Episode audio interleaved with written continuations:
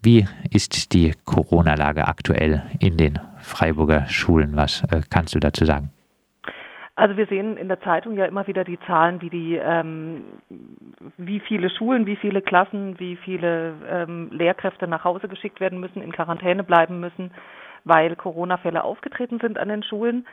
Ähm, das ist die eine Seite der Medaille. Die andere Seite der Medaille ist, dass viele Lehrkräfte völlig am Anschlag sind, weil ein anderes Unterrichten seit Schuljahresbeginn notwendig ist, als normalerweise ist, weil durch die Kohortenbildung, wie es so schön heißt, also dadurch, dass Gruppen gebildet werden sollen, die sich begegnen dürfen im Schulhaus, aber es dürfen sich nicht alle Schülerinnen und Schüler begegnen und sollen nicht alle gleichzeitig Pause machen und so weiter für viele tatsächlich unfassbar äh, viele Non-Stop-Tage ähm, da sind. Also ich habe gestern eine Lehrkraft gehört, die gesagt hat, sie überlegt sich morgens, wann sie auf Toilette gehen kann, weil sie das wirklich takten muss zwischen Unterricht und Pausenaufsicht und Leute auf den Hof begleiten und dann Leute wieder rein begleiten, damit eben diese Sicherheitsmaßnahmen ähm, einigermaßen greifen. Die Schulleitungen sind noch mehr am Anschlag oder genauso am Anschlag, weil sie tatsächlich seit Mai permanent neue Pläne machen müssen, irgendwelche ähm, neuen Regelungen umsetzen müssen, die oft sehr kurzfristig aus Stuttgart kommen und weil auf sie auch wirklich viel an Verantwortung abgewälzt wird, ähm, was, was eigentlich Sache des Kultusministeriums wäre. Ähm, hat, die, hat die Landesregierung hier in der letzten Zeit genug äh, für den Gesundheitsschutz für Schülerinnen und Lehrerinnen getan, gerade im Hinblick auf den Herbst und äh, die steigenden Zahlen von Infizierten?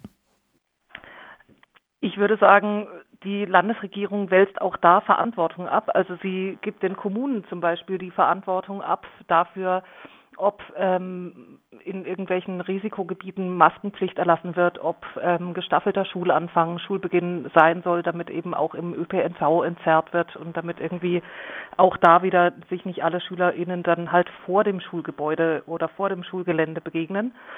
Ähm, ich finde aber, dass eine Abwägung zwischen pädagogischen und epidemiologischen ähm, Gesichtspunkten tatsächlich Sache des Kultusministeriums ist und auf keinen Fall von Kommunen, die dafür auch nicht das ausgebildete Personal haben normalerweise. Ähm, also auch, auch eine Sache zum Beispiel in Grundschulen gilt ja überhaupt keine Maskenpflicht. In allen weiterführenden Schulen gilt sie auf dem Schulhof und auf den Gängen. Das heißt aber, dass viele Grundschullehrkräfte zum Beispiel auch in Sorge sind, weil sie sagen, auch die erwachsenen Menschen haben von Land, vom Land aus auf den Schulfluren und auf dem Schulgelände keine Maskenpflicht, was natürlich Blödsinn ist, weil auch in Grundschulen sind erwachsene Menschen, also mindestens erwachsene Menschen genauso ansteckend wie woanders. Und dass Kinder nicht ansteckend sind, das stimmt halt leider anscheinend auch nicht so ganz. Also sie sind vielleicht weniger ansteckend und sie haben weniger Symptome, aber dass sie nicht ansteckend sind, da spricht dagegen, dass vermutlich auch landesweit die ein oder andere Grundschulklasse nach Hause geschickt werden musste in Quarantäne. Wir haben jetzt schon ein bisschen über den Arbeitsstress gesprochen, trotzdem auch nochmal zu den Zahlen. Kannst du so einen groben Überblick geben, äh, wie viele infizierte Schülerinnen es in Freiburg äh, gibt und äh, wie viele SchülerInnen und auch LehrerInnen in Quarantäne sind? Gibt es da einen groben Überblick? Da ich interne Zahlen kenne, die ich nicht weitergeben darf, äh, bin ich damit jetzt gerade wahnsinnig vorsichtig. Also nicht, dass ich irgendwas erzähle, was ich, was ich aus anderer Quelle weiß, ähm, was auf keinen Fall an die Öffentlichkeit, weil ich es aus irgendeiner sehr vertraulichen Quelle weiß, darf. Aber es ist schon so, dass ähm, es einfach, also die Sta Zahlen sind steigend.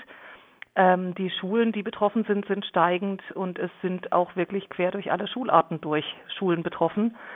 Ähm, und je nachdem, wie auch der Unterricht gelaufen ist an den Tagen, wo die infizierten Schüler, Schülerinnen noch in der Schule waren, müssen dann doch halt erstaunlich viele Lehrkräfte auch in Quarantäne. Eigentlich äh, ist ja so eine der Idealvorgaben des Landes, dass ähm, möglichst wenige Lehrkräfte pro Klasse unterrichten sollen und dass möglichst auch keine Durchmischung der Klassen äh, stattfinden soll. Aber das ist im Alltag halt leider doch nicht immer möglich.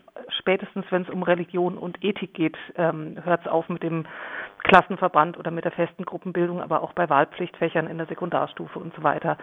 Also es sind schon, es ist eine erklägliche Zahl an Menschen in Quarantäne deswegen. Also sind auch viele Familien betroffen, die einfach auch jetzt wieder vermehrt belastet sind. Über die Transparenz von Zahlen müssen wir dann wohl nochmal reden. Äh, seit einiger Zeit ist klar, wie wichtig Lüften äh, zur Reduzierung der Virenlast in Gebäuden ist. Ist äh, das denn in den Freiburger Schulen adäquat machbar? Also die Antwort der Stadtverwaltung war, dass es keine Klassenzimmer gibt, in denen kein Unterricht stattfinden kann, weil nicht belüftet werden könne. Es gibt ja die Vorgabe, Jetzt seit neuestem gibt es die Vorgabe, dass alle 20 Minuten komplett durchgelüftet werden muss. Bis vor wenigen Tagen war klar, dass irgendwie mindestens jede Unterrichtsstunde quer gelüftet werden muss. Ähm, das ist im Sommer und im Frühherbst auch eine relativ entspannte Möglichkeit in vielen Räumen, aber mittlerweile ist es draußen einfach so kalt, dass ähm, viele Leute davor zurückscheuen, viel zu lüften dass viele Eltern sagen, sie wollen nicht, dass ihre Kinder blau gefroren aus der Schule zurückkommen, dass viele ähm, Kinder in der Schule zum Beispiel dann auch anfangen, Decken zu lagern, damit sie sich irgendwie einwickeln können, während gelüftet wird oder sowas. Und das ist eigentlich auch kein Zustand. Also auch da gäbe es die Möglichkeit, äh, mit Lüftungssystemen zu arbeiten, Belüftungen und so weiter. Und das ist aber was, was von Landesseite kommen muss. Eine Alternative ist äh, natürlich äh, der Online-Unterricht, ist man äh, da äh, adäquat äh, vorbereitet und welche Probleme gibt es dort? Also das ähm, einfachst zu benennende Problem ist, dass immer noch nicht alle SchülerInnen mit Endgeräten ausgestattet sind. Da kommt es drauf an. Es gibt das große Förderprogramm, ähm, wo eben viele Schüler, Schülerinnen jetzt ähm, tatsächlich ausgestattet werden sollen. Das Problem für zum Beispiel Freiburg ist, dass wir europaweit ausschreiben mussten. Das heißt, es verzögert sich einfach, bis die Endgeräte bei den Schüler, Schülerinnen ankommen, auch wenn das lang vor den Sommerferien schon bestellt wurde. Aber es dauert, damit verzögert sich es einfach und das heißt, die ersten Klassen sind schon in Quarantäne, bevor die SchülerInnen ausgestattet sind. Das andere ist, dass ähm, nicht alle tatsächlich zu Hause guten Internetzugang haben, selbst wenn sie ein Endgerät haben. Es gibt Familien, wo entweder kein WLAN ist oder wenn die Menschen in Flüchtlingswohnheimen wohnen zum Beispiel, da ist das WLAN oft so, dass es zwischendrin abbricht oder dass es irgendwie zu schwache Verbindung ist, als dass das stabil laufen kann. Ähm, dann gibt es immer wieder Datenschutzfragen, auch wenn es um Videokonferenzen geht, die beim Fernunterricht eigentlich angesagt sein sollen. Also bei ähm, Sekundarschülerinnen natürlich nicht, aber bei Grundschülerinnen und Grundschülern ist klar, dass die meisten es nicht ohne Unterstützung der Eltern hinbekommen. Gleichzeitig dürfen Eltern aber an Online-Unterricht nicht teilnehmen. Das heißt, auch da ist die Frage, wie das klar geregelt werden kann. Und es gibt immer noch nicht die verbindliche, klare, rechtssichere Plattform, auf der alles stattfinden kann, sondern da ist die Landesregierung gerade noch am Arbeiten. Und äh, die SchülerInnen kommen wahrscheinlich auch äh, sehr unterschiedlich gut mit äh, diesem Format äh, zurecht. Ist ganz klar. Also bei Fernlernunterricht, da sind die Schüler, Schülerinnen deutlich benachteiligt, die zu Hause entweder zu wenig Platz haben, natürlich irgendwie von den Endgeräten fange ich jetzt gar nicht mehr an, aber die wenig, wenig Platz haben, um in Ruhe alleine zu arbeiten, die keine Unterstützung haben, dass sie jemanden fragen könnten, wenn es um alleiniges Erarbeiten von irgendwelchen Sachen geht, sei es, weil die Sprache nicht da ist oder weil einfach auch sonst die Kapazitäten nicht da sind, um zu unterstützen. Und es gibt einfach auch ganz viele Schüler und Schülerinnen, die es nicht hinkriegen, sich selber so zu strukturieren, dass sie ähm, konzentriert arbeiten, alleine, ohne dass sie den Klassenverband um sich herum haben, ohne, ohne dass sie soziale Kontakte haben, ohne dass sie in der Gruppe mal arbeiten können oder ähm, jemanden aus der Klasse was fragen können und die einfach auch den klaren Rahmen bräuchten und vor allem auch die Sozialkontakte. Das Robert Koch Institut hat kürzlich ein Strategiepapier rausgegeben. Äh, dort heißt es, bisherige Erkenntnisse zeigten klar, dass Bildungseinrichtungen einer der Orte sind, die eine Rolle im Infektionsgeschehen haben. Dennoch sei es wichtig, äh, sie durch Einhalten von Hygienekonzepten weiter offen zu halten, weil sie entscheidend seien für die Entwicklung, äh, Bildung und Sozialisierung von Kindern und Jugendlichen und äh, dafür, äh, jetzt kommt, dass Eltern ihre Arbeit nachgehen könnten. In der ganzen Debatte über die Offenhaltung von Kitas und Schulen kann man das Primat der Wirtschaft, denke ich, gut erkennen. Zugespitzt formuliert sind es Verwahranstalten für die Kinder und Jugendlichen, damit die Eltern weiterhin schuften gehen können.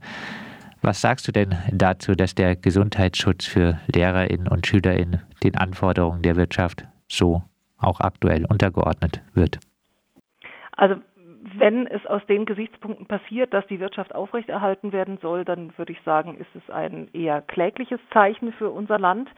Aber ich muss äh, klar dagegen sprechen. Also die ähm, Schulen und auch die Kitas, die sind nicht nur ein Aufbewahrort, damit Eltern in aller Ruhe arbeiten. Nicht nur, können. aber auch. Äh, zum Teil auch, also zum Teil halten sie den Eltern den Rücken frei, damit die Eltern arbeiten gehen können, aber für ganz viele Kinder und Jugendliche ist es tatsächlich der Ort, wo sie Leute treffen, wo sie Gleichaltrige treffen, wo sie Sozialkontakte haben und wo auch gesehen wird, wenn es ihnen in irgendeiner Hinsicht nicht gut geht. Also wo tatsächlich auch so ein bisschen der Außenblick auf die Kinder und auf die Jugendlichen da ist dass wenn sie Unterstützungsbedarf haben oder wenn sie in der häuslichen Situation nicht gut dran sind, dass das tatsächlich mehr gesehen wird. Und ähm, das war eins der großen Bedenken während der langen Zeit der Schulschließung, dass Kinder aus dem Fokus gekommen sind, denen es wirklich schlecht geht und ähm, die nicht die Verhältnisse haben zu Hause, die man Kindern wünschen würde.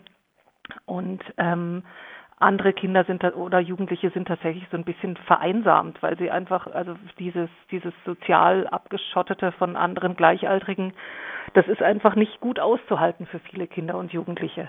Die Kritik dahinter, dass Schulen oder Kitas deswegen aufrechterhalten werden müssen, damit andere Leute arbeiten gehen können, damit die Eltern arbeiten gehen können, das kann ich nachvollziehen, aber ich würde schon den Fokus mehr auf die Pädagogik setzen und auf die Fürsorge für die Kinder und Jugendlichen mit dem Streikrecht für Beamte ist ja so eine Sache. Trotzdem, wenn sich immer mehr äh, LehrerInnen mit dem Coronavirus infizieren, äh, wenn äh, immer mehr Lehrerinnen an der Belastungsgrenze, auch was die Arbeitsbelastung angeht, äh, sind, äh, muss man da nicht äh, auch von Seiten der LehrerInnen darüber nachdenkt, mal auch mehr Druck äh, zu machen für besseren Gesundheitsschutz, für bessere Arbeitsbedingungen, vielleicht auch wirklich äh, mal zu sagen, wir streiken oder in der angehenden Erkältungszeit, äh, wir melden uns wirklich konsequent äh, krank, um mal zu sagen, so geht's nicht?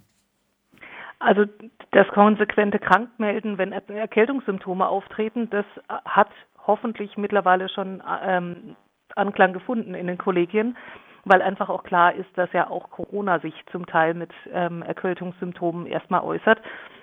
Das heißt, da ist tatsächlich auch die Haltung ähm, von vielen Leuten, dass sie sagen, ich werde jetzt diesen Herbst und Winter nicht mit einem leichten Halskratzen oder mit ein bisschen Husten oder sowas in die Schule gehen, was sie normalerweise gemacht haben, um sich und um auch andere einfach zu schützen. Und ähm, das andere ist, ja, Beamtinnen dürfen nicht streiken. Das ist tatsächlich immer mal wieder ein Problem, wenn es um die ähm, ums Erkämpfen von besseren Arbeitsbedingungen geht, aber es gibt Gewerkschaften, es gibt Verbände, die sich vehement versuchen, dafür einzusetzen. Es ist klar, dass es deutlicher gehört wird, wenn es mit Streik unterfüttert ist, wenn es wirklich an die klare Auseinandersetzung geht. Und es gibt auch die ähm, verschiedenen Ebenen von Personalvertretungen, die sich auch energisch beim Kultusministerium einsetzen. Sie werden halt nicht immer so gehört, wie es eigentlich notwendig wäre, damit die Arbeitsbedingungen sich verbessern. Streikrecht wird durch äh, Streik äh, gesichert. Abschließend, äh, was sind äh, deine Forderungen? Was äh, muss jetzt äh, in, in, den Schulen zum Gesundheitsschutz, aber auch für gute Bildung in der Corona-Zeit getan werden und von wem?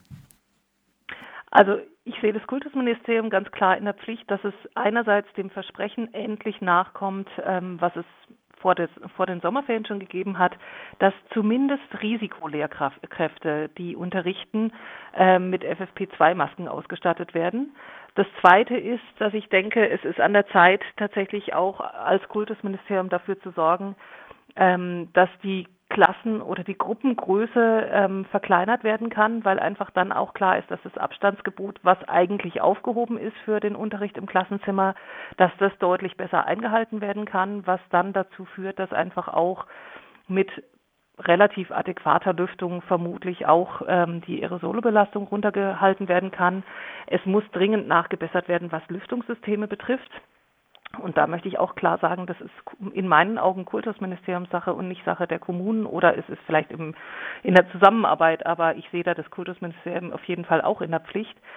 Ähm, und es muss ganz klar auch geregelt werden, wie läuft es denn, also wie, wie kann genügend ähm, Versorgung, Lehrkraftversorgung oder Unterstützung von Personal stattfinden, wenn größere Mengen von Lehrkräften in Quarantäne sind oder wenn größere Mengen von Lehrkräften erkrankt sind. Auch da ist das Kultus, Kultusministerium ganz klar in der Pflicht zu gucken, wie können wir da eine Personalreserve aufstellen oder wie können wir die Schulen mit mehr Personal versorgen, damit es einigermaßen aufrechterhalten werden kann. Das sagt äh, Monika Stein, Stadträtin von Stadt für alle und äh, wohl äh, bald zukünftige GEW-Landesvorsitzende. Wir haben mit ihr über die aktuelle Corona-Lage in den Schulen gesprochen.